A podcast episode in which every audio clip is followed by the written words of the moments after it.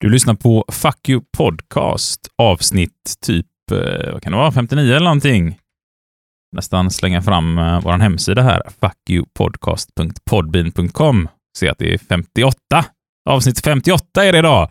Och idag har både Sebastian och Jim fått ledigt. Istället kommer vi att ha tre stycken intressanta gäster med oss i studion. Disa Felin, Josefin Florén och Simon Renner kommer komma hit. Vilka de är och eh, varför de är här, det kommer ni få höra om en liten stund.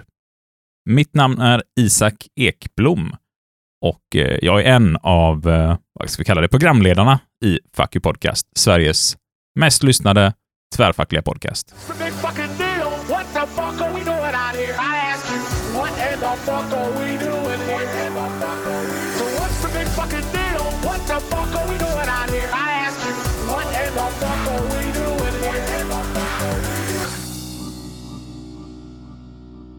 Ja, de pluggar till sjuksköterskor på Göteborgs universitet och går just nu på sista terminen.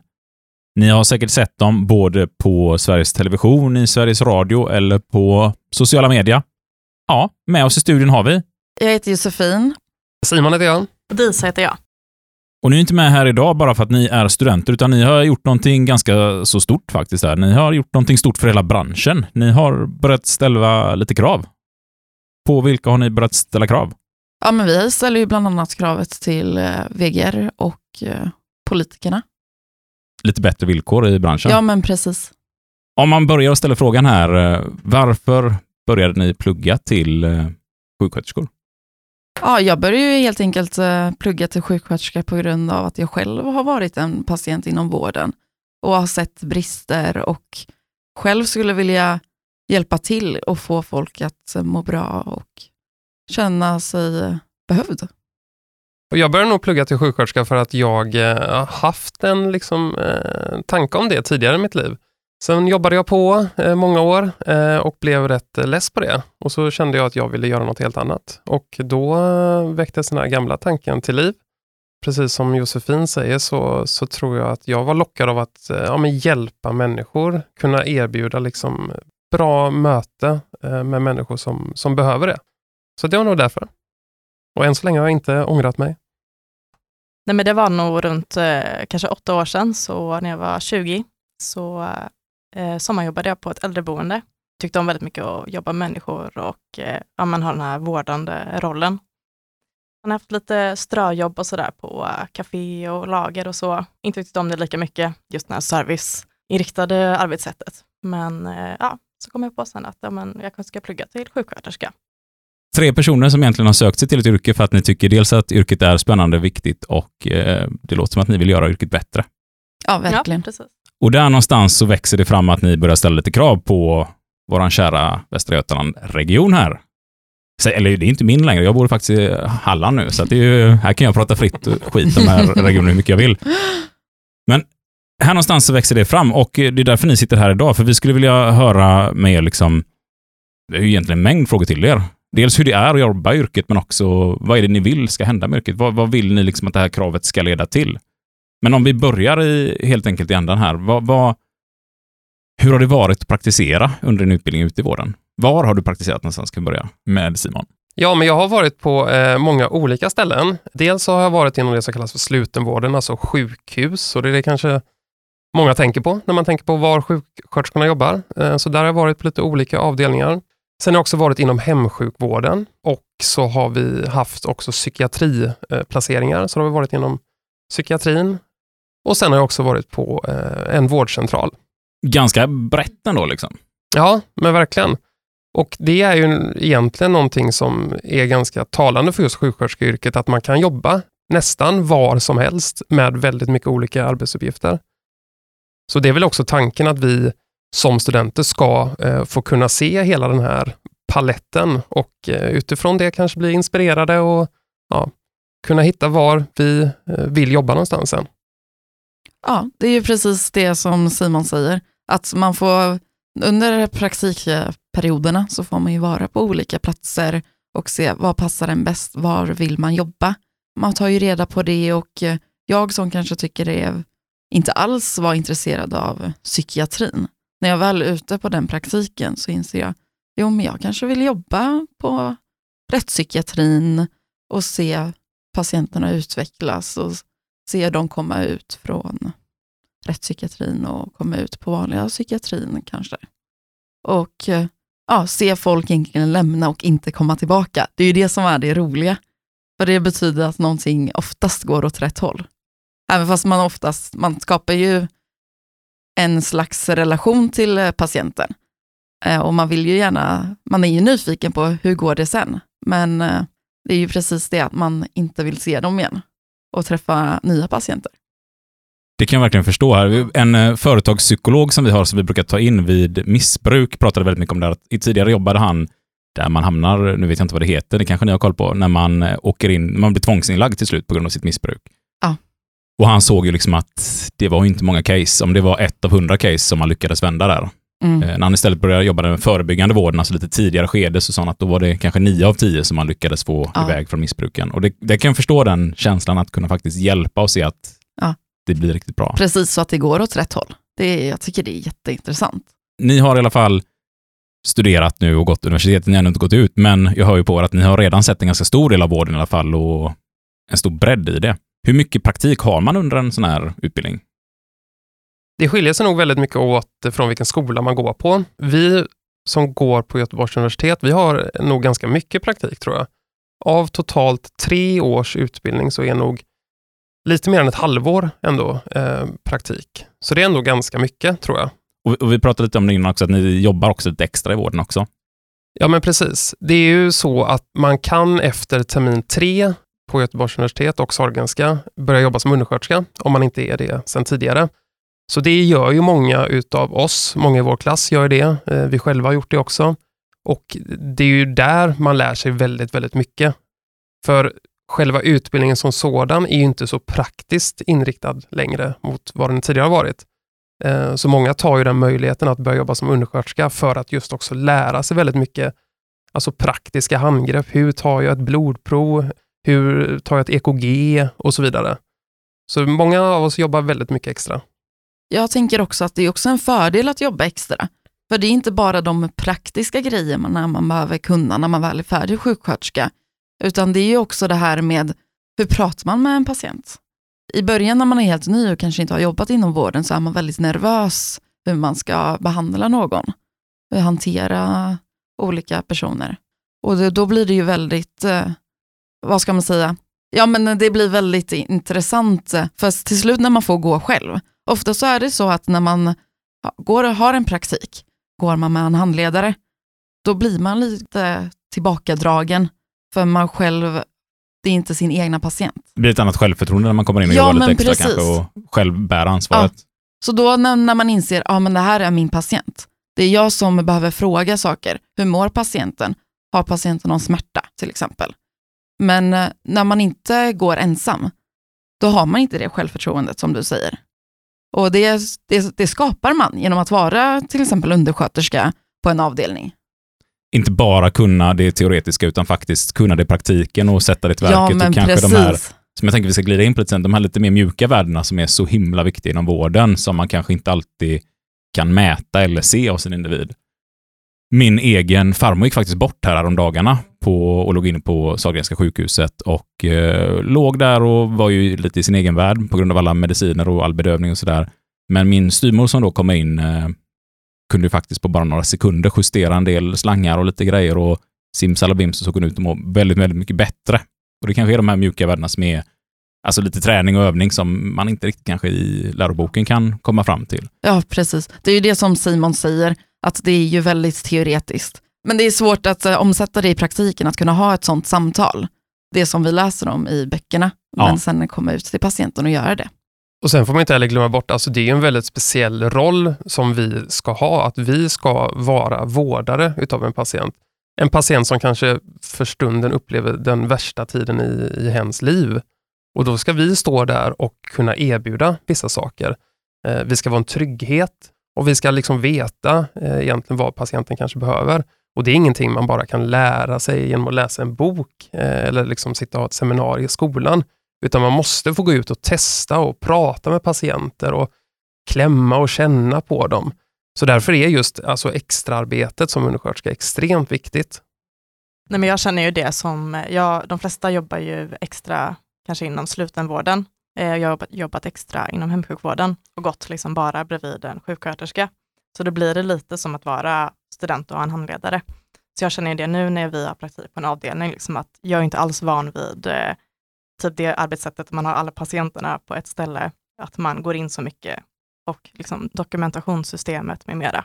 Och för oss som inte är så hemma i sjukvården här då, när du säger det här med slutenvård och hemvård, vad, vad är skillnaden där lite kortfattat? Med slutenvård menar jag liksom på sjukhus att man ligger inne heldygnsvård. Liksom.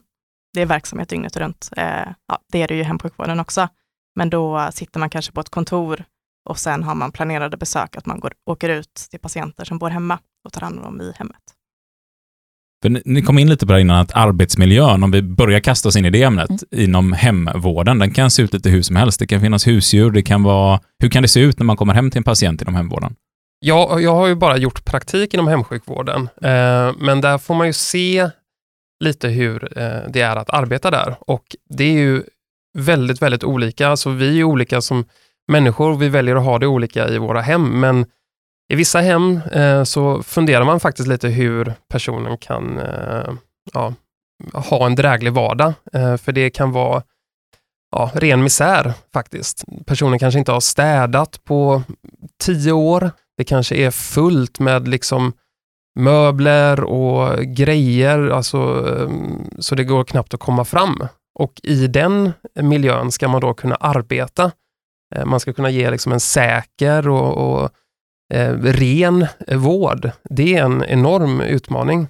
Eh, Medan hos andra patienter så kan det vara kliniskt rent. Eh, så det är en väldigt stor skillnad att, att jobba i eh, hemsjukvården kontra att jobba på ett sjukhus. Och då ställer jag frågan till er innan, hur går det till? Gör man en riskbedömning då på varje hem man kommer till och liksom titta på vad är riskerna och konsekvenserna med allt som finns i det här hemmet arbetsmiljömässigt? Eh, nej, vi gör ingen, eller ma- man gör ingen riskbedömning utifrån eh, sjuksköterskans perspektiv i, i förhållande till arbetsmiljön, utan de riskbedömningar som görs, det är utifrån patientens perspektiv, ifall det finns en ökad fallrisk eller ifall det finns en risk för undernäring eller ja, något sådant. Men arbetsmiljön, den tummas det på rätt eh, friskt. För, för det här är egentligen något återkommande till att väldigt ofta så ser vi det när man jobbar med människor, så är man beredd på att tumma på sin egen, ja, men kanske dels på vad man har i lön och villkor, att man inte kanske utnyttjar den strejkrätten som finns i samma utsträckning som man traditionellt har gjort inom tung industri och sådär. Men samtidigt också arbetsmiljön på plats, att man, man tar de här extra passen fast man är trött och inte orkar med och är stressad. Man går in och lyfter en patient för att man vet att det måste göras trots att man är ensam och borde vara två lite sådär. Vi kom in lite på det här innan. Som sjuksköterska och undersköterska, genom att veta vilka konsekvenser en patient får ifall det inte finns personal och eh, man, eh, man ställer sig själv åt sidan och eh, då offrar man sitt liv för att ta ett ex, eller ett sitt liv, si, sitt, sin, Sin häl, hälsa i alla fall. sin ja, hälsa för att rädda ett liv. för att eh, ja, ja, rädda eller vårda, vårda patienter. Och, och det, för det brukar jag prata om jättemycket med min fru som är förskollärare, att eh, man är ofta ganska snål när det kommer till sina egna barn faktiskt. Alltså folk kan lägga Mm. presenter och allt möjligt till sina barn, men man vill gärna inte betala lite mer skatt för att förskolorna ska vara lite tätare med personal och för att det ska vara utbildat, för att man ska ha tid att jobba med pedagogiken och lite liknande för vården, va? att man kanske att alla hamnar ju inte på vården heller, att man kan lätt tänka sig att men det kan de bekosta som hamnar där. Ja. Men när man väl hamnar där så, så är det personalen Ja. som ändå får göra den här Jag uppoffringen. kan, jag kan ju säga så här att det har ju varit väldigt intressant att se responsen vi har fått sen vi kom ut med det här i median. Alla kommentarer som säger, ja men vi vill inte lägga mer pengar på sjukvården. Om ni, har, om ni har problem att jobba här i Sverige, då kan ni åka till Norge och jobba. Sådana där kommentarer. Och det är ju väldigt intressant, för då tänker man ju själv, ja vänta bara tills du hamnar där och det finns personalbrist. Ja, jag Det tänker ju rent spontant, åk fan inte till Norge, för då har vi ju ännu mer problem att hitta folk till sjukvården Ja, här. men det är ju det. Då kommer det bli ännu mer skatt vi får betala. Den Ja, och sen så tycker folk att det är tråkigt att eh, de, eh, ja, alla skattebetalarna ska betala för vår, våran utbildning för att sen åka iväg eh, någon annanstans eller jobba med något annat. Så förstår man kanske inte hur små bitar det skulle vara i skatten som faktiskt skulle höja budgeten tillräckligt Ja. för att man skulle kunna till och med överanställa. Det, det är ganska små delar på skatten egentligen Ja, som det gör den det. enorma skillnaden. Och det är ju prioriteringar. Och skatteplaneringen som kom fram i Panama-läckorna här bara för ett par år sedan motsvarade 120 000 undersköterskor i vården. Så bara det, det är skattepengar som egentligen skulle varit där. Det, då pratar vi inte ens en skattehöjning, utan det är skatteplanering. Och, och där någonstans är ju ändå grunden till problemen vi ser i vården. Att den inte är tillräckligt prioriterad. Alltså det går, det handlar ju i syven, till syvende och sist om liksom en politisk vilja. Vad Mm. ska vi lägga pengar på i samhället? Och om man eh, bestämmer sig för att man ska ha en välfungerande vård, då måste man faktiskt också vara beredd att betala för den. Och det är inte så himla mycket pengar egentligen. Mm. Eh, men det kan vi återkomma till. Ja, men jag kommer ju från en bransch, jag är ju bilplåtslagare och vi har ju Mm. mycket bilmekaniker som medlemmar och sådär. Och det är ju inte helt ovanligt att en kund kan betala 28 000 kronor för en service på sin bil. Mm. Och det betalar man liksom och klart att många frågar efter, kan man delbetala på fyra månader eller på fem Mm. månader och sådär va? Mm. Men folk rycker inte riktigt på axlarna över det. Men när det kommer till förskolan, när det kommer till sjukvården, Mm. Då kan man tycka att det är hur mycket pengar som helst att lägga 28 000 kronor på någonting som faktiskt gör enormt stor skillnad. Ja. Mm. Men man ifrågasätter kanske inte riktigt varför är det så dyrt att serva en bil. Nej, precis. Jag jobbar extra som undersköterska på akuten eh, på Mölndals sjukhus. Där tror jag ett besök kostar 300 kronor. Och skulle man som patient betala vad det faktiskt kostar i form av liksom, eh, lönekostnader, materialkostnader och så vidare, det hade ju varit flera tusen kronor. Men man tänker kanske inte riktigt på det, utan man bara liksom tar det för givet. Och så är man kanske väldigt snabb på att klaga också för att det är långa väntetider och så vidare. och Så vidare. Så jag tror faktiskt lite som Josefin sa tidigare, att har man inte som eh, människa, i, ja, medborgare i samhället liksom själv behövt uppsöka vården, då tror jag det är väldigt lätt att ha åsikter om den. Man kanske tror att den är jätteväl fungerande och att man får eh, hjälp hur snabbt man vill. Men så ser inte riktigt verkligheten ut. Så jag tror kanske många kritiker eh, hade, eh, nu önskar jag inte att någon drabbas av ohälsa, Mm. men det hade nog varit eh, kanske bra ifall många fick faktiskt uppleva vården eh, så som den faktiskt ser ut. Jag tycker det är ju väldigt intressant också att se, för det, den responsen vi har fått, det är inte bara från utomstående, utan det är även kan vara sjuksköterskor eller undersköterskor som tycker att eh, vi inte ska ha någon höjd lön, utan att vi ska ligga på där vi ligger just nu, för att sen få en ökning med erfarenheten. Men eh, det som folk inte riktigt förstår, när det blir ökade löner, då kommer det finnas eh, mer personal. Det blir inte lika mycket eller lika stor personalomsättning. Det blir mer erfarna sjuksköterskor på plats då och att det, folk inte behövs läras upp lika mycket. Och utifrån det så kommer vi behöva högre löner. Om vi, vi hoppar in på det här först, när är vården som bäst? Alltså när tycker ni att det är som mest fantastiskt att jobba inom vården? Hur är det att jobba i vården då? Det kan vara helt underbart om, om jag på ett arbetspass känner att det kommer en patient som har problem. Jag som eh, personal har alla de resurser som jag eh, och mina kollegor behöver för att ta hand om just den patienten. Det går ganska snabbt och patienten kan få liksom en snabb handläggning och känna sig nöjd och liksom sedd och trygg under det besöket. Då är det faktiskt helt eh, underbart att jobba i vården. Hur är känslan när man går till jobbet då? Nej, men det, det är faktiskt eh, väldigt skönt, för det är typ det som jag vill ha när jag går till jobbet. Att jag Mm. vill eh, kunna liksom veta att om idag kommer jag göra skillnad för många. Så det är underbart. Tyvärr så har jag inte alltid den känslan när jag går till jobbet och det är, är tråkigt. Och det är egentligen det här som ni vill komma igång och göra någonting åt nu? Ja men absolut. Vi har ju inte valt att göra det som vi har gjort eh, på grund av att vi är giriga människor som vill ha liksom, skyhöga löner, utan vi började diskutera vad kan vi göra för att förbättra dels arbetsmiljön för vårdpersonal och dels liksom, eh, säkerheten för eh, patienterna. Så Mm. det är det som har varit vår liksom, grundsyn hela vägen egentligen. Och, och ni är nog de första gästerna som är med i podden som faktiskt inte har någon koppling till ett fackförbund, så, utan ni är studenter som bara tycker att vi måste göra någonting åt det här. Och det här är helt fristående från något politiskt eller från något eh, fackligt engagemang, utan, eller fackligt engagemang är det ju, men det här är ett grä- gräsrotsinitiativ helt enkelt, där ni bara har tagit på er att nu fan gör vi detta. Mm. Hur har liksom reaktionerna på det varit? Det har ju varit väldigt blandat skulle jag säga. Både från utomstående och från vårdpersonal.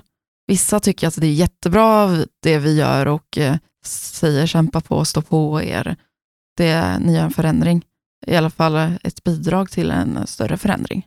Och sen så finns det ju andra som, som kanske har jobbat inom vården väldigt länge, länge och tycker att nej men, ni ska gå igenom det vi, vi har gått igenom för att eh, uppnå den kompetensen, erfarenheten vi har. Det har alltid varit så, därför ska det förbli så. Liksom. Ja, men det är lite så. Ehm, och sen så är det ju andra som eh, tycker att eh, de inte har behövt söka vård. Och därifrån kanske de inte ser själva problemet, personalbristen, personalomsättningen, att eh, det är en brist eh, inom vården på olika sätt. Nej, men det är många, vi går ju sista terminen, eh, så det är många som eh, har, hört av, hört av sig från vår klass bland annat, som eh, ja, men, eh, de har sökt jobb och liksom har testat det här i praktiken. Och de har ofta sagt, liksom, när det kommer till löneförhandling, att ja, men jag har skrivit under på det här kravbrevet och berättat om det. Och det är ju det är många på, de flesta på Sahlgrenska vet ju om det här. Och där har det också varit väldigt olika reaktioner. Vissa chefer tycker liksom att ja, men det är jättebra initiativ och så, men ja, tyvärr så kan inte jag liksom, möta dina krav. Eh, Medan eh, vissa chefer har blivit rent av liksom, eh, ja, men, irriterade eller arga på den här personen då, som har sökt jobb och tycker att nej, men, vad, det här är ju, vad håller du på med? Liksom? Det funkar ju inte att hålla på så här. För ni har varit med både i tv, radio och lite allt möjligt och flera tidningar har skrivit om er och går man in och tittar på kommentarsfälten så Mm. Känner jag igen det här ni beskriver nu, alltid Mm. från att folk tycker att det här är helt fantastiskt till att man tycker att eh, vadå vi andra då? Vi har behövt Mm. klättra den hårda vägen, då ska väl ni Mm. också göra det? Ja, men, och till att folk tycker att ni är, som du var inne på, här, giriga och bara ska ha Mm. mer pengar. Jag är ju personligen själv känner mig extremt tacksam, även om det är mina skattepengar som ska gå till detta, Mm. så känner jag mig extremt tacksam över att ni gör det här för att Ja, men jag sitter ju och hör allt det här om dels personalflykten som sker och vad inte den kostar oss. Och då kan man ju tänka sig på att men då har vi ändå med skattepengar också betalt en treårig utbildning.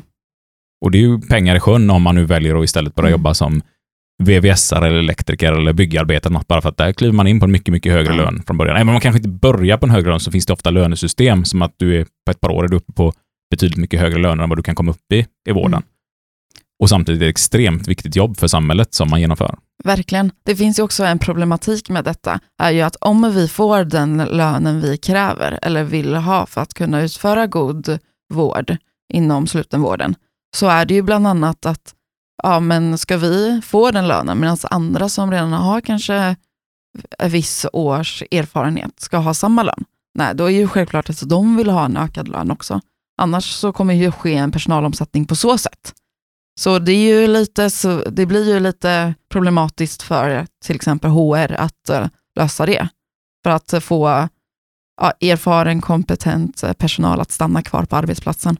Och det är ju extremt kostsamt när den försvinner. Vi pratar inom mitt yrke så pratar vi om att en, en utbildad person kostar ungefär 3 miljoner kronor.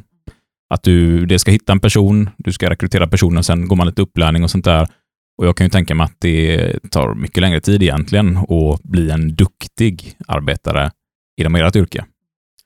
Verkligen. Ehm, och vi har ju hela tiden haft den ingången att om, om vi som nyfärdiga sjuksköterskor ska ha en ingångslön på 30 000 kronor, då ser vi det som självklart att de sjuksköterskorna som har ett år, tre år, fem års erfarenhet ska ha en högre lön än vad vi har. Mm. Vi vill inte gå in och tjäna mer pengar än de som faktiskt ska lära oss eh, yrket eller hur man jobbar på den specifika arbetsplatsen. Eh, Så det har ju varit någonting som vi verkligen har diskuterat och varit ganska liksom tydliga med. Att det ser vi som självklart. Och vi gör ju detta delvis för vår egen skull, men också för våra framtida kollegors skull. Men de är ju inte i en position där de själva kanske kan göra det som vi gör nu, för de är bundna av kollektivavtal och fredsplikt och så vidare. Så, så vi ser ju detta som också en kamp för dem. Och de allra flesta som ändå har vara, hört av sig till oss eller skrivit på ja, kommentarsfält har ju varit positiva och faktiskt insett detta, liksom att vi gör det lika mycket för deras skull som vår egen skull. Ja, och när vi vi har tidigare i den här podden pratat om de fackliga värnen som faktiskt handlar om att man ska bygga upp dels ett politiskt system, men dels också en arbetsmarknad som går ut på att det inte finns för många människor som står och knackar eh, på dörren och vill ha ett jobb till en lägre lön. Och det är väl egentligen precis det ni har fått till här nu i er bransch, att nu står ni där och ni tänker inte knacka på den här dörren för en lägre summa än det ni nu lovat varandra. Så det är tillbaka till det fackliga löftet. Jag hade tyckt att det var guld att löneförhandla med ett gäng studenter som står och säger att vi börjar inte jobba om vi inte kommer upp på den här lönenivån. Jag hade tyckt det var det bästa som skulle kunna hända. Nu vet jag att ni har en helt annan förhandlingsmotpart än vad jag har. Jag har ett privat bolag med aktieägare där man kanske ska påverka vdn och man ska påverka möjligtvis aktieägarna också. Vilka är det egentligen som är era motparter här? Det uppenbara är ju att det är sjukvården i alla fall. Men vilka styr den i ert fall? Vi har ju vänt oss till eh, regionpolitikerna. Det är ju de som basar över liksom, sjukvården. Vi vände oss i vårt kravbrev till alla politiker i Västra Götaland och till alla sjukhusdirektörer på alla de sjukhus som ligger i regionen. För det är ändå liksom de som är ytterst ansvariga för respektive sjukhus. Så det är ju där vi har liksom sökt dialog, om man säger så. Hur har responsen varit från deras håll? Från början var den väldigt tyst. Eh, Jag tror det tog eh, åtminstone två veckor innan vi fick eh, något svar. Och sen tog det ytterligare två veckor tills de som faktiskt sitter vid makten, alltså de eh, blågröna partierna, svarade oss. Så det upplevde vi som ganska arrogant, för de hade redan hunnit vara ute i media och svarat oss där, men de vill inte liksom tala direkt med oss. Så det tyckte vi var lite tråkigt faktiskt. De svaren vi fick var ju egentligen rena liksom icke-svar. De skrev att de gör satsningar, de hoppas att vi vill börja jobba för att de behöver vår kompetens och de vill att vi utvecklas inom regionens regi och så vidare. och så vidare. I, I de blågröna svar så skrev de också att vi, de tyckte att vi skulle ta anställning och vänta på första löneutbetalningen för då skulle vi också inse att eh, OB-tillägg kommer faktiskt göra så att vi kommer få eh, mer än 30 000. Eh, och det tyckte vi också var rätt eh, arrogant eh, svarat. Ja, för OB-tillägget handlar just om att man jobbar obekväma arbetstider och därför ska ha ett lönepålägg. Så att, och det var det de menade då, att ni kommer jobba så dåliga arbetstider så att ni kommer tjäna lite mer än 30 000. Precis. Det, det blir lite halvargument att höra det svaret. Det är ju väldigt härligt. Ni har inte bara dåliga löner, ni ska jobba dåliga tider också. ja, precis. Vad är nu ert helt orimliga krav här då? Ja, våra orimliga krav det är ju bland annat att vi ska höja lönerna, i alla fall ingångs, ingångslönen som man då fint kallar det, till eh, 30 000. Eh, och sen så är det ju att vi ska ha minst fyra veckors eh, intro, introduktion på arbetsplatsen. Och vi har ju märkt bland annat att eh, genom att prata med klasskamrater och kollegor, att eh, introduktionen på de olika arbetsplatserna är väldigt individuella. Eh, självklart så är det ju individuellt, mellan, från, men även liksom från avdelning till avdelning eller arbetsplats till arbetsplats, som man ändå kan säga. Det kan ju allt vara från två veckor till eh, sex veckor, det är väl det vi har hört i alla fall. Ja, men i alla fall intressant att eh, vissa har två veckors arbetsplatsintroduktion, medan andra har sex veckor, beroende på hur avancerad avdelningen är. Och vad innebär arbetsplatsintroduktionen här? Ja, det är ju bland annat, vi, vi har någonting som kallas för ett kliniskt basår. Och det är ju under ett år när man är eh, nyutexaminerad sjuksköterska, att man ska gå, gå, vad ska man säga, ett visst program och kunna ha samtal med andra nyutexaminerade sjuksköterskor för att på bästa möjliga sätt kunna hantera det första året inom, inom slutenvården.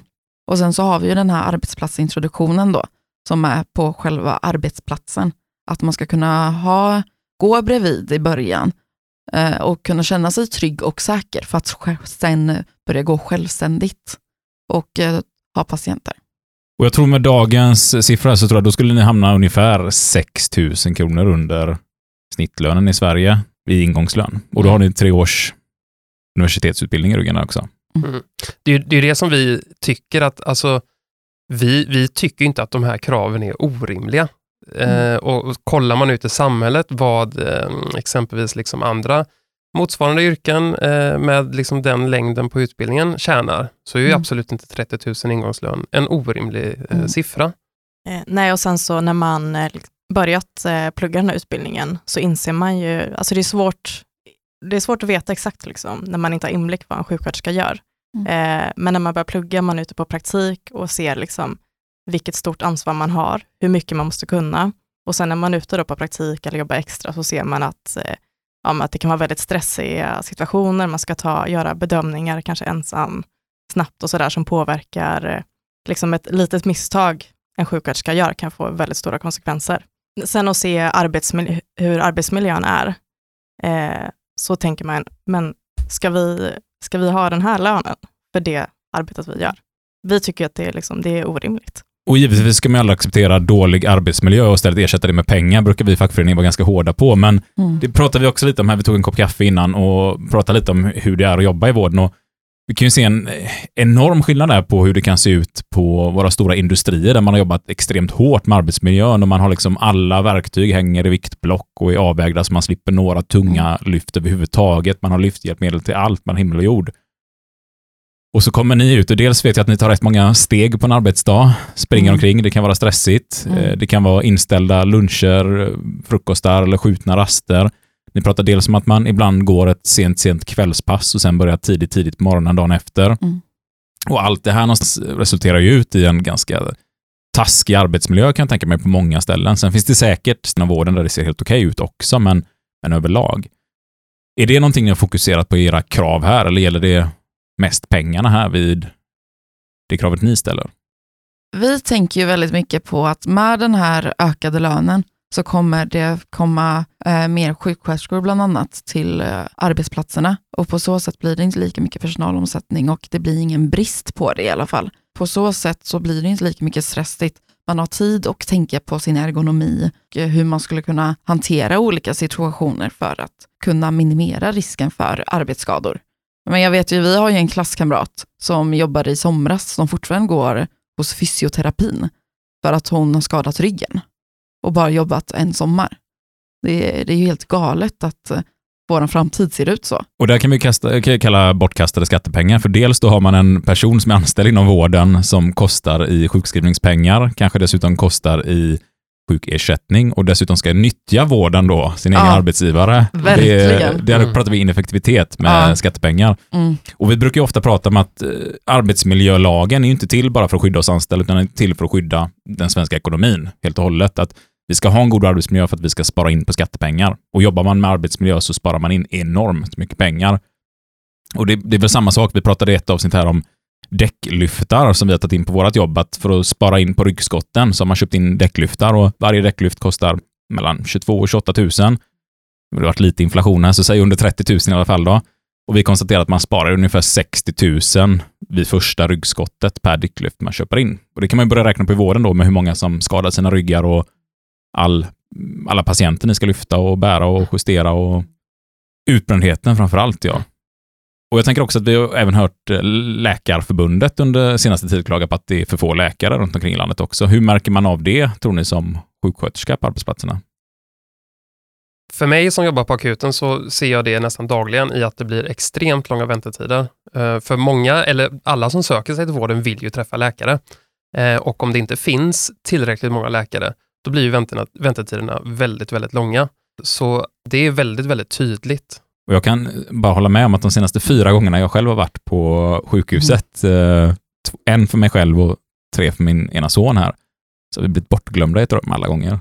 Mm. Eh, Och de har ju sett att läkaren har varit så extremt stressad så att läkaren glömmer att komma tillbaka vid sista tillfället och säga att vi behöver inte göra något.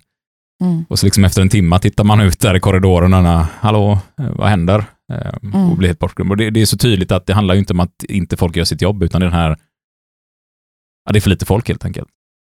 Ja, Jag har en eh, bekant som är läkare som eh, jobbar på en akutmottagning. Hon har inte jättemycket erfarenhet. Hon sa det att hon känner, gud vilket ansvar jag har, att jag ska ta hand om alla patienterna som kommer in här. Hon känner att hon ska ja, men göra bedömningar som hon inte riktigt är säker med. Liksom. Ska hon försöka kontakta andra läkare som kanske också är stressiga, liksom, stressade?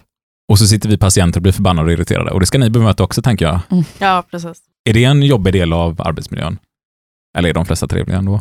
Nej, men det är klart att det blir en, eh, en, en jobbig del. Alltså delvis i att vi får väldigt många frågor. Eh, en av de vanligaste frågorna som jag får är ju när, när, när kommer läkaren? Eller hur lång tid ska jag vänta? Hur lång väntetid är det? Och det kan jag omöjligt svara på. För det, det, vet, det vet ju inte jag. Eh, det vet inte läkaren själv. Och sen blir det såklart också jobbigt för patienten. För patienten är ju inte där för att vänta. Patienten är ju där för att få vård. Och jag menar, eh, det vet man väl själv om man har skadat sig någon gång eller har jätteont eller är uppstressad så vill man ju ha hjälp så fort som möjligt. Så det blir, det blir kass för alla. Ja. Det, är, det är ju samma sak på, på avdelningen jag jobbar. Att patienter frågar ju, ja men när kommer ronden? När kommer läkaren så att jag kan prata med honom? Jag är inte informerad om vad som händer och jag vill få information. Så att jag vet varför jag vårdas här. Eller hur framtiden ser ut. Så, så egentligen pratar vi, vi pratar om ett arbetsmiljölyft, ett kompetenslyft och egentligen stärka våra svenska sjukhus rejält. Samhällsansvar låter det som att ni tar, snarare än att vara giriga som vissa skrivit här på. Ja, men det, det tycker vi nog själva också eh, faktiskt. För jag menar liksom, vi är ju helt på det klara med att vi, vi har ju valt att utbilda oss till sjuksköterskor, inte kanske för att bli miljonärer, för det vet vi att det kommer vi inte bli. Eh, men vi ser väl andra liksom värden i, i livet som sådant. Eh, och det, det är väl superindividuellt varför man har valt att bli sjuksköterska. Men vi vill ju alla, tror jag ändå, ha en, en möjlighet till att göra ett gott jobb. Och för det så krävs det en bra arbetsmiljö. Vi vill inte liksom riskera att själva bli patienter, att bli utbrända, slita sönder våra kroppar eh, eller något annat. Eh, som det ser ut idag. Vi har ju faktiskt liksom haft föreläsare under vår utbildning som har just sagt detta, att vi ska kunna känna igen eh, vissa eh, tecken på utmattningssyndrom. Vi ska liksom vara rädda om oss, bara för att de vet ju också vilken verklighet vi ska ut till. Och den är inte alltid så enkel. Det är ju faktiskt väldigt roligt, apropå det du säger Simon. För det är att vi hade en, en vad ska man säga, en information, ja, någon timmas information från, av Sahlgrenska och skulle prata om det första året som nyutexaminerad sjuksköterska på, inom slutenvården. Eh, och då det där kliniska basåret jag nämnde tidigare, så var ju, had, har man ju lite föreläsningar då och då för att hålla sig uppdaterad. Och då var ju en föreläsning om själva den här med utbrändheten, den psykiska påverkan, hur man ska förhindra det. Och det är ju väldigt roligt att de kommer och informerar om det. Att det är, liksom, det, det är din framtid. Du ska må kast. För i vilken annan bransch som helst eh, i övrigt har man det liksom som Ja. en ingång. Att ja, men den här utbildningen kommer leda till att du potentiellt blir utbränd. Mm. Eller varför inte då, liksom, för bevisligen kan de lägga pengar på att ha sådana informationsträffar från exempelvis då Sahlgrenska. Eh, men de kan inte lägga pengar på att förbättra arbetsmiljön så att man inte behöver hamna där. Det blir ju nästan lite eh, tragikomiskt. Ja, men det blir det. Sen dels har man ju ett ansvar som arbetsgivare, tänker jag, att faktiskt utbilda om detta för all personal oavsett arbetsmiljö. Men det, det känns ju ganska uppenbart att i väldigt många traditionella manliga yrkesarbeten där det har varit hög press, då man fallit in ackordssystem ackordsystem och folk springer och stressar sig och eh, får betalt därefter. När det är för mycket att göra, när folk är borta, men då tar man på sig extra så får man extra betalt för detta. Och så har det ju definitivt inte sett ut inom vården, utan där är det ni själva som säljer en hälsa istället för att hjälpa andra människor. Och som du säger, få ut det i lön. För vi får extra pengar för att eh, jobba dubbelpass. Och det är klart att när man inte tjänar så mycket, då, då tycker man väl att ja, men ja, det är väl bra. Då tar man på sig de här passen. Ja, men verkligen. Men, men än idag så präglas ju vården fortfarande av ett superförlegat liksom kalltänk. Att vi ska inte liksom tjäna en, en rimlig lön utan vi får tillbaka så mycket i andra liksom värden när vi hjälper en patient. Och det är, liksom, det är en rest från ja, men Florence Nightingale, alltså den första sjuksköterskan från 1800-talet. Liksom. Men det, det är fortfarande ett inslag i vår utbildning. Att det finns andra värden och visst tusan gör det det. Alltså vi, som jag sa tidigare, vi gör inte detta för att vi ska bli miljonärer. Men vi vill ju inte liksom få applåder nu som det har varit under pandemin. Liksom. Eh, utan vi vill ju kanske se andra liksom, eh, tecken på uppskattning. Nej, och eh, vi har ju fått sådana reaktioner också efter det här eh, kravbrevet, att folk säger, okej, men varför utbildar du dig till sjuksköterska? Visste du inte att det ser ut så här och lönen är så här? Men vi vill ju jobba som sjuksköterskor fortfarande, det är ju därför vi ställer de här kraven. Men vi måste ju samtidigt kunna liksom, Ta ansvar för branschen. ja, precis, exakt. Och det, och det kan man väl se, alltså jag tycker det här är den traditionella också fackliga tanken, att man ser att väldigt många fackförbund, de går ju inte bara in och förhandlar löner och villkor, utan man försöker ta ansvar dels för vår ekonomi och dels för branschen man är i. Vi ser som Jim, eh, som är här, som sitter och tar fram nu en massa utbildningsprojekt för vår bransch. Det kommer elbilar och man ska jobba med säkerhet kring elbilar, kunna utveckla kvaliteten och utveckla utbildningsnivåerna på alla som jobbar inom yrket. Att fackföreningen ofta tar väldigt mycket ansvar för det man kanske tycker att faktiskt arbetsgivarna borde göra. Tror ni att ni kommer liksom engagera er fackligt sen i ert uh, yrke när ni kommer ut? Absolut att jag kommer göra det. Ja, det är samma sak här. Jag tycker det är både intressant och väldigt viktigt att eh, bredda själva vårt fack, vårt förbundet. Ja, jag tror också att jag kommer engagera mig fackligt. Hur- Hur upplever ni liksom att diskussionen har blivit med dem ni pluggar med? Har det blivit en större medvetenhet nu kring allt det här med dels arbetsmiljö och arbetsvillkor och vad man faktiskt kan påverka som individ också? Jo, men det tror jag absolut. Vi har ju faktiskt egentligen under hela vår utbildning inte egentligen diskuterat sådana här frågor så mycket. Så det är ju först nu när vi, ja, om bara några veckor, faktiskt är klara sjuksköterskor och ska ut och arbeta, som de här diskussionerna har kommit upp och folk kanske börjar inse, men shit, nu, nu är det snart allvar. Eh, så jag tror att många i vår klass eh, har verkligen uppskattat att de här frågorna har kommit upp till diskussion, så att man kanske är lite mer förberedd på, på den verkligheten man kommer komma ut och, och möta.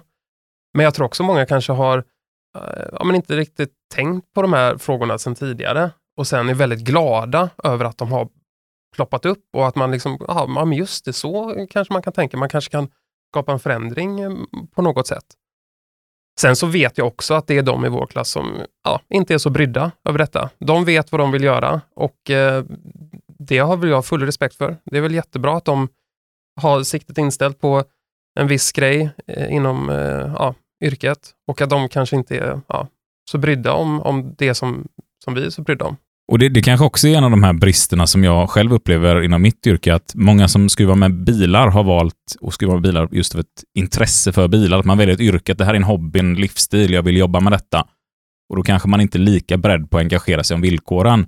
Och så kan jag tänka mig att det är mycket inom vården också. Man vill jobba med människor, man vill göra någonting som faktiskt stärker andra människor och, och bättrar på världen. Då kanske man bortser lite från de här villkoren och kanske inte riktigt hamnar i det här där man tar ansvar för sin bransch på samma sätt. Ja, men verkligen. Och jag känner liksom att det är så dubbelt där också. För samtidigt som att eh, jag vill ställa de här kraven och att de uppfylls för att jag ska ta anställning, så vill jag jobba inom slutenvården. Det är många, alltså de flesta börjar jobba där just för att man får erfarenhet. Liksom.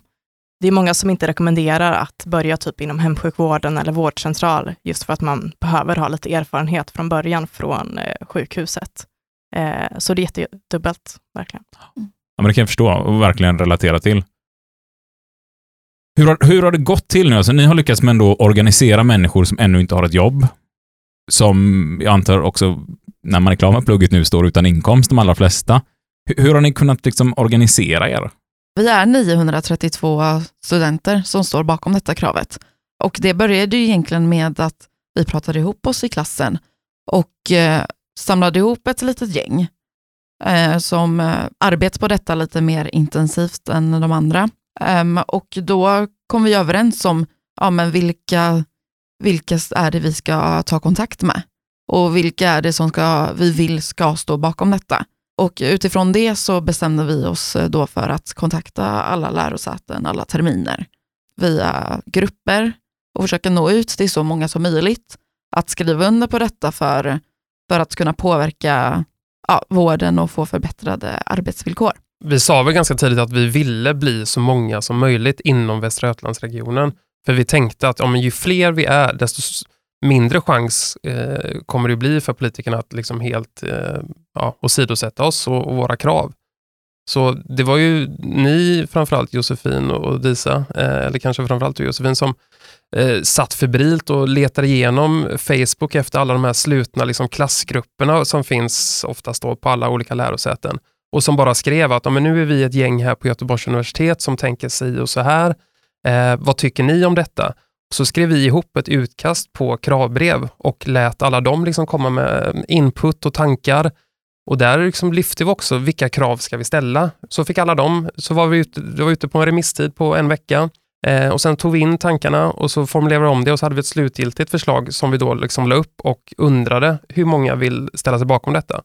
Och så blev vi då nästan tusen personer, eh, vilket var helt fantastiskt. Ja, men det är det verkligen. Och det, när, när börjar ni söka jobb nu? Eller har folk redan börjat söka jobb? Ja, vi, vi kom ju på att vi börjar ju kanske alldeles för sent med detta arbete. För eh, vi börjar väl kanske i februari och vi tar examen nu i juni. Så vissa hade ju redan börjat, vissa hade redan skrivit på anställningsavtal. Liksom. Så ja, det har, ju varit, det har ju skett lite parallellt med detta arbete. Eh, och jag har i alla fall varit på arbetsintervjuer eh, och då har jag kunnat presentera de här kraven eh, som inte kunde mötas. Så då tackar jag nej till eh, anställning där. Och sen så är det ju andra som inte har börjat söka i jobben för att det finns ju ändå en viss brist och eh, det, det är ingen stress.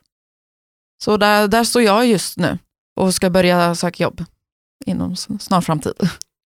Det har ju skett försök tidigare, men det verkar väldigt mycket mer organiserat nu och som att det är fler som står upp för de här kraven egentligen vad det varit tidigare. Vad är er känsla kring det här? Kommer det att vara så nu när folk ska söka jobb? Ja, vi hoppas ju såklart att, att vi eh, kan bli många som faktiskt i handling också står bakom det vi har sagt att vi ska göra. Och det har vi ju sett tecken på redan nu. Det har varit jättekul. Vi har ju startat en egen, eh, ett eget Insta-konto, ett eget Instagram-konto, där folk har skickat in sina liksom, vittnesmål. Och där har ju man kunnat se liksom att ja, men ett, en skärmdump på ett mejl att ja, men om inte de här kraven kan mötas så måste jag tacka nej till den här anställningen. Så det har varit jättepositivt att se. Eh, och det visar ju också att vi att detta inte bara är liksom en, en pappersprodukt, utan det är faktiskt någonting som omsätts i praktiken också. Trots att det ändå är ganska långt kvar tills ni går ut så har folk redan börjat liksom aktivt att tacka nej till tjänster och Absolut. ni ser att det finns en styrka i detta, absolut. Mm. Vi använder ju vårt Instagramkonto för att eh, dela med oss och visa att vi är starka och att du är inte ensam att tacka nej. Vi är flera som tackar nej. Och vad heter ert Instagramkonto? Det heter krav till VGR. Kan ni gå in och följa allihopa Gör det. Kan man dela det också sådär och sprida till andra delar av landet? Men det här har ju redan spridits till väldigt många andra delar av landet hörde jag. Ja, det stämmer. Vi har blivit kontaktade av studenter, sjuksköterskestudenter från andra delar av landet. Framförallt vet jag att det har startat ett liknande initiativ i Skåne med studenter från Malmö eh, universitet. Eh, nu i veckan som kommer så ska vi faktiskt ha ett möte med några studenter eh, i Växjö eh, som vill starta ett liknande initiativ men som ska sträcka sig lite längre eh, period.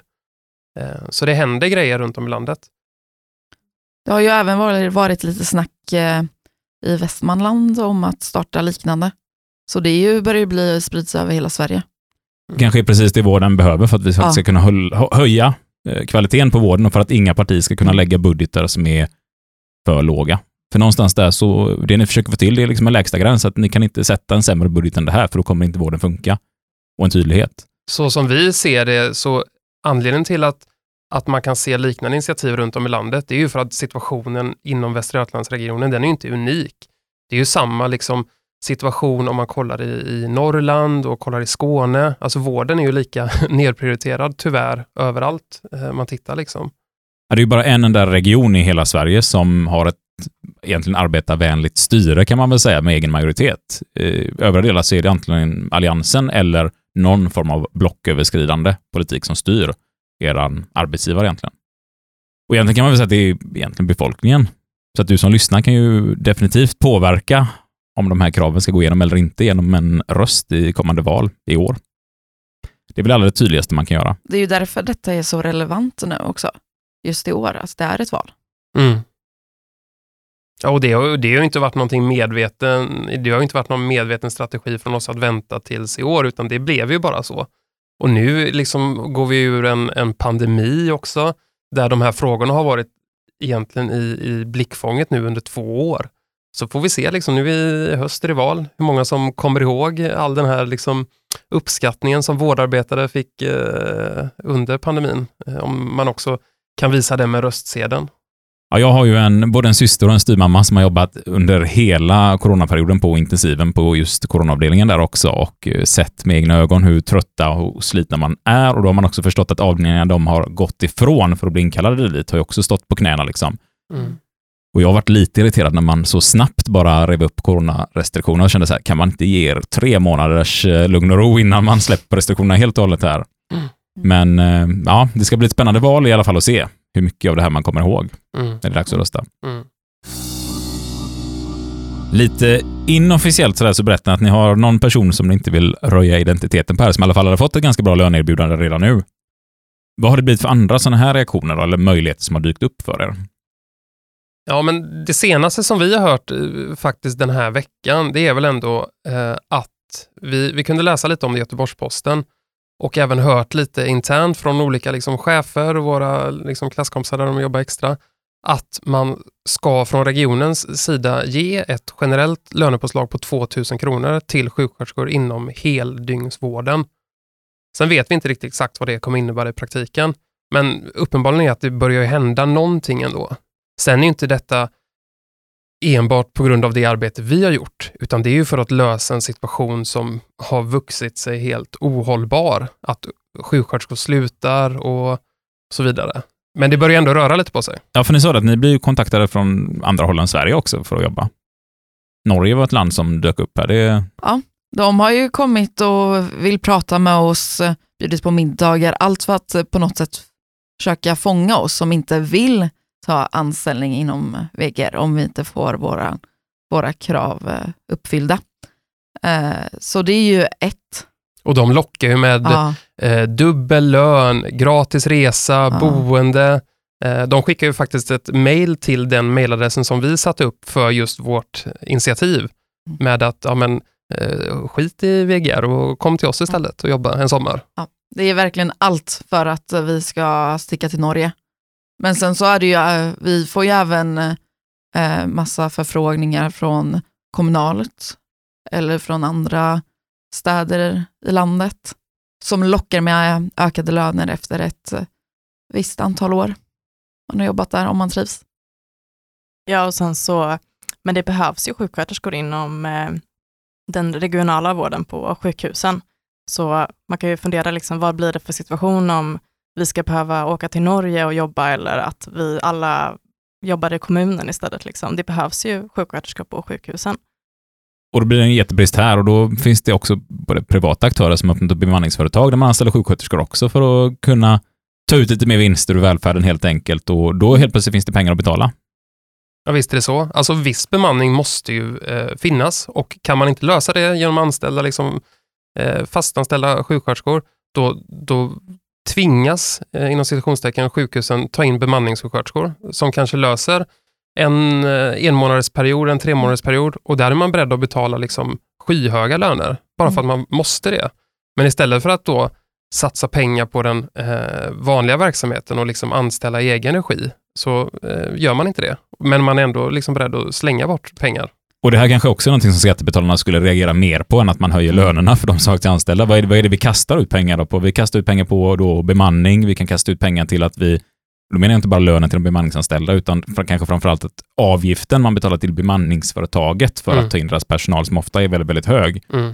Det, det finns ju faktiskt bemanningsföretag som tar nästan mer betalt för att hyra ut folk än vad personer som är där får betalt. Jag Mm. tror inte riktigt det ser ut som inom vården, men det är ändå en stor kostnad som ligger där. Och ser vi tillbaka på det här med den dåliga arbetsmiljön med sjukskrivningar och allting, det kanske är det som skulle vara den stora politiska frågan inför ett val, att det är det här man behöver ta tag i. Mm. Ja, det är en fråga hur länge det här kan hålla då, ifall alla, ingen vill ta en anställning inom VGR. Mm. Men ni sitter nu i ett läge, det är snart sommar, ni är färdiga med Mm. plugget och ska börja söka jobb och det börjar redan diskuteras om att höja löner lite generellt, i alla fall på vissa håll.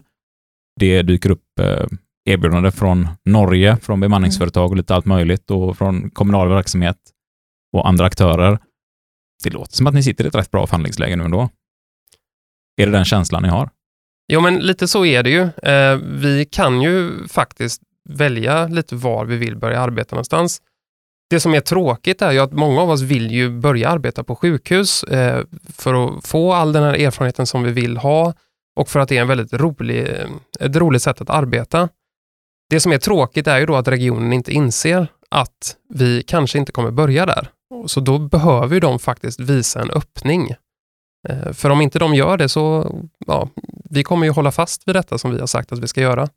Så det är lite upp till dem nu. Liksom. Vi vill börja arbeta, men då får de visa i, i handling att de faktiskt vill ha oss och vill att vi ska utvecklas där. Som de har skrivit i sina Mm. svar. Ja, vi vill ju ta, ha ett ansvar och arbeta patientsäkert, men samtidigt så vill vi bli mötta med ja, schyssta arbetsvillkor. Och vi vill ju också omsätta allt det vi har fått lära oss nu under tre års utbildningstid, eh, som i många fall liksom låter jättefint. Det här med att man ska se en patient inte som en patient utan som en person och att man ska ta in hela ja, dess liksom liv och så. Om vi faktiskt ska kunna omsätta det i handling så måste villkoren eh, förbättras inom vården. Annars är det liksom en omöjlighet och då, då är det nästan som att man inte eh, värdesätter den kompetensen som vi faktiskt nu kommer ut med. Det låter jättebra. Det låter ju som att ni tar ansvar. Jag börjar bli lite orolig här på om våra politiker inte lyssnar på er. Så, så känner jag att det här får ju definitivt bli en valfråga, vilket det redan har varit för väldigt många i många år. Men jag hoppas att folk ska få upp ögonen för detta. Om man har lyssnat på det här nu och känner att man vill stötta er eller hjälpa till att bidra på något sätt, kan man göra någonting som lyssnare? Nej, men man kan ju delvis gå in och följa oss på vårt Instagramkonto. Eh, där kommer vi uppdatera lite mer vad som händer och så. Förhoppningsvis kommer vi kunna komma med lite positiva besked eh, framöver. Eh, men framförallt så tror jag man kan ta fasta på det vi säger och börja diskutera detta och, och komma till insikten om att det här är en fråga som gäller alla. Oavsett om man är patient eller har varit patient eller så, så, så behöver man en, en god och trygg vård i samhället. För alla kommer någon gång ändå bli patienter eller ha anhöriga som, som kommer behöva uppsöka vård. Eh, och det ligger ju i allas intresse av att vården fungerar. Så det tror jag är det bästa liksom man kan göra, att börja diskutera detta. Och sen så är det ett val nu i hösten, då får man väl också kolla på vilka partier som faktiskt har de här frågorna eh, högst upp på deras agenda. Och Uppdrag granskning släppte ju precis ett avsnitt som jag kan tipsa om på SVT Play, kan man gå in och kolla på det, som faktiskt handlar just om det här att det är väldigt få svenskar som vet vilka som styr i regionen. Att många verkar tro att det här är ett politiskt beslut i riksdagen eller i sin kommun och att man har inte riktigt insyn i att det är, ja, det är en arbetarvänlig region som vi har i hela Sverige med egen majoritet. Så man kanske kan ta och mejla sina regionspolitiker och ställa frågan kring dem. Vad, vad gör vi? Vad gör vi i vårt parti? Mm. Oavsett vilket parti man röstar på så tycker jag man bör ha den kontakten med sina politiker. Jag hoppas och ser i vården, höll jag på att säga, men det hoppas jag ju egentligen inte. Det, jag hoppas att jag ser att ni är där, så kan vi säga då, men att jag själv kan hålla mig borta från vården. Jag vill säga ett stort tack för att ni har varit med här. Tack så själv. mycket. Tusen tack för att vi fick komma, det var jättekul. Ja, vi önskar eh, all eh, kampglöd här åt gänget som studerar till sjuksköterskor runt omkring i hela landet. Vi kommer att släppa nästa avsnitt om två veckor och eh, vill väl som vanligt eh, passa på och be er att eh, fortsätta och gilla och dela oss i sociala medier och ni söker på at fuck you podcast.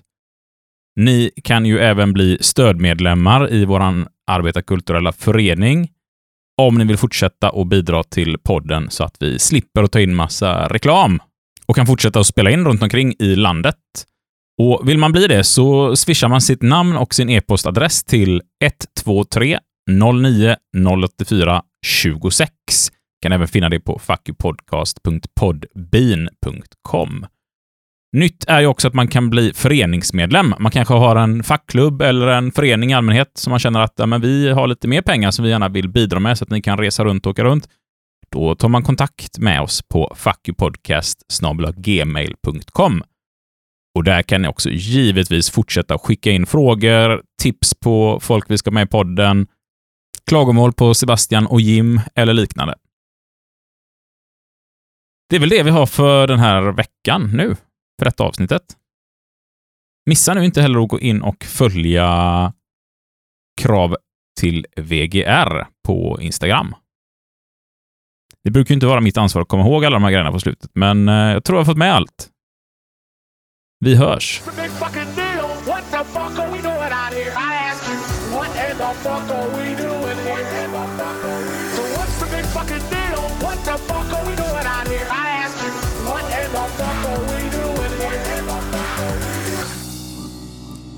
Och nu när Jim och Sebastian inte är med här i studion och eh, som, som ni vet så kommer det alltid någonting kul så här efter autolåten. Det vet inte Sebastian och Jim om, för när de lyssnar igenom avsnitten efterhand så stänger de ju alltid av när den börjar från att till slut.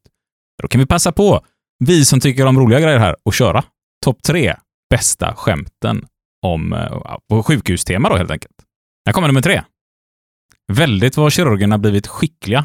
Jag hörde talas om en man som fått ögonen förstörda i en olycka och då tog de två blåbär och satte dit som ögon.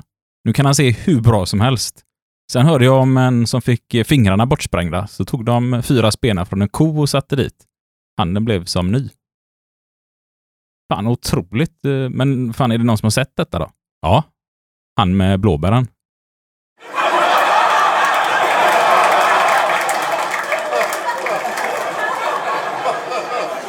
Ja, nummer två här då.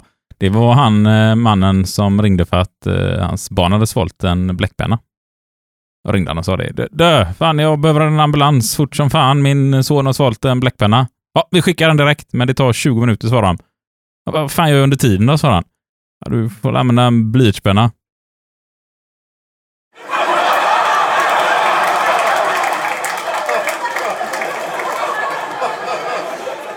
Ja, så vet jag inte om ni har hört om den här patienten som kom in på doktorns eh, mottagning där och sa att eh, doktorn, det känns som att alla ignorerar mig. Svarade doktorn. Nästa!